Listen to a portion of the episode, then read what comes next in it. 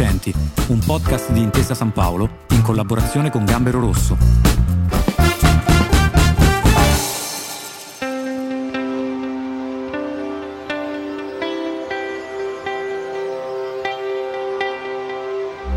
A metà dell'Ottocento il loro metodo portò una notevole innovazione nei sistemi di palizzatura della vite.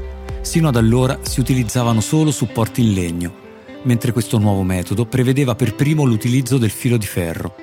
Oggi, per loro, la cantina è un luogo di non intervento, dove proteggere e conservare quello che il vigneto produce senza stravolgerne le caratteristiche.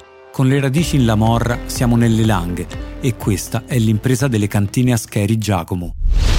Matteo Ascheri, co-titolare dell'azienda. Matteo, il metodo Ascheri è il simbolo di un'innovazione genuina e io le chiedo qual è secondo voi il segreto per innovarsi nel rispetto della tradizione? Intanto dobbiamo capire che il nostro è un settore maturo, la produzione di vini di qualità sono oramai codificati nel tempo. Detto questo, dobbiamo comunque affrontare l'innovazione perché noi abbiamo da affrontare mercati importanti e il gusto delle persone che cambia nel tempo.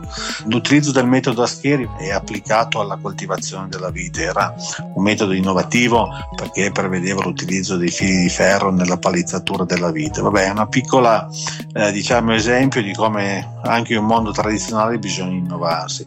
In questo caso qui l'innovazione è legata al fatto che viaggiando nel mondo per promuovere i nostri vini eh, dobbiamo tornare a casa e dobbiamo capire il modo migliore per produrli.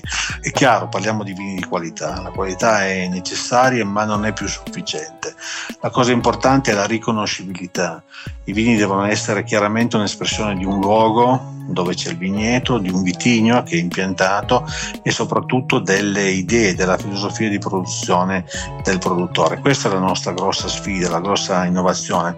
Il rischio è che il mondo dei vini di qualità sia molto omologato, prodotti fatti con gli stessi vitigni, con la stessa tecnologia, con gli stessi additivi, con gli stessi legni per l'affinamento, con gli stessi consulenti, fanno sì che ci siano dei vini di alta qualità, ma se uno le gusta alla cieca, così si dice, cioè senza vedere l'etichetta, è difficile capire da che continente possono arrivare. La nostra sfida è diversa, la nostra sfida è di fare dei vini che possono essere riconosciuti e riconoscibili in tutto il mondo, appunto per un'origine, un vitigno e la filosofia di produzione. Questa è la cosa più importante, vuol dire muoversi con molta attenzione, la tradizione è la nostra forza, è chiaro, perché rappresentiamo nel mondo qualcosa di unico e irripetibile, ma dobbiamo comunque da questo punto di vista fare dei passi in avanti, con calma, con attenzione, ma è necessario. Siamo nelle Langhe e la vostra azienda è quindi in uno dei luoghi simbolo del vino e del patrimonio naturalistico del nostro paese. Che rapporto avete con il vostro territorio? È un rapporto importante, il territorio è un aspetto assolutamente delicato. Bisogna ricordare che le Langhe, le Langhe soprattutto del Barolo, sono patrimonio UNESCO. Il patrimonio UNESCO è stato attribuito però ai paesaggi vitivinicoli, quindi vuol dire che è l'intervento dell'uomo sulla natura, non sono cose che sono state create dalla natura, ma l'uomo è intervenuto, ma proprio perché è intervenuto deve farlo con un certo rispetto e una certa attenzione e ponendosi naturalmente dei limiti, questa è la cosa più importante. Il territorio è delicato perché una volta che viene cambiato non si può più tornare indietro e quindi non bisogna aggredirlo, bisogna rispettarlo, bisogna lavorare nel miglior modo possibile. Questa è un po' la mia filosofia. La nostra cantina è Bra è all'interno di un centro urbano, ma appunto abbiamo pensato in passato di trasferirsi in mezzo ai vigneti, ma non l'abbiamo fatto proprio perché non volevamo intervenire sul territorio, volevamo che nelle langhe ci fosse solo la parte viticola, solo i vigneti, mentre la parte di trasformazione, appunto nel 1880 a Bra, abbiamo quindi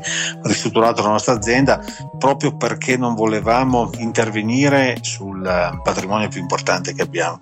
Questo è importante perché, come detto prima, una volta che si interviene, si cambia, non si può più tornare indietro. A proposito di strutture, eh, parliamo di una cantina, un hotel a 4 stelle e un'osteria di cucina tipica piemontese. Avete quindi investito molto nell'ospitalità e nelle persone? Ogni bottiglia di vino che lascia la nostra cantina, il nostro territorio, va in ogni mercato del mondo, è una specie di testimonial di quello che stiamo facendo e eh, appunto rappresenta in questo caso un pezzo, un piccolo pezzo del Piemonte che si trasferisce magari a New York, a Londra o a Berlino e via discorrendo.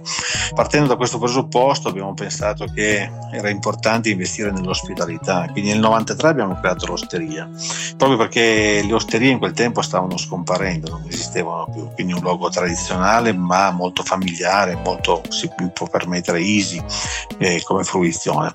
E nel 2005 abbiamo pensato di investire anche nell'ospitalità, quindi nella parte alberghiera e tuttora stiamo investendo, insomma stiamo costruendo una specie di spa, di wellness center per l'albergo.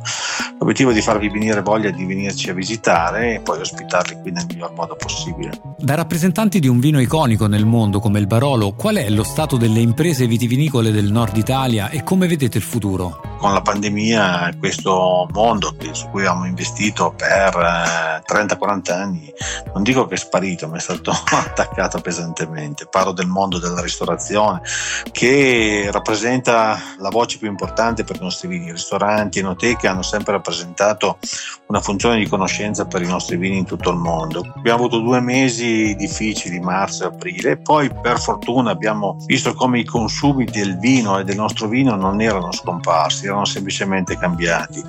Altri canali come la grande distribuzione o le vendite dirette online si sono sviluppate molto bene in questo periodo e quindi hanno compensato quello che è stata la mancanza del canale di ristorazione di enoteche. Quindi i numeri sono abbastanza positivi, siamo abbastanza rinfrancati da questo punto di vista. Diciamo che siamo soddisfatti di come al momento stanno andando le cose. Detto questo, il vino è legato alla socialità, non possiamo dimenticarlo, quindi insomma poter consumare i nostri prodotti, pranzi, cene o assieme ad altre persone è la cosa migliore, quindi si apprezza anche molto di più il, il prodotto piuttosto che verso la casa, va benissimo, ottimo, però non dobbiamo dimenticare queste cose qui. Beh, nel binomio Langhe-Vino io ringrazio Matteo Ascheri, co-titolare dell'azienda Ascheri Vini, eh, per essere stato con noi e raccontare questa impresa vincente. Grazie a voi, è stato un piacere poter raccontare queste cose. Naturalmente, insomma, al di là delle parole, speriamo di potervi ospitare qui da noi e di farvi provare direttamente quello che abbiamo raccontato oggi. Cantine Ascheri Giacomo, Bra, provincia di Cuneo. Anno di fondazione 1880, fatturato 3,3 milioni di euro. Questa è una storia vera. Segui il canale e ascolta Imprese Vincenti, un podcast di Intesa San Paolo in collaborazione con Gambero Rosso.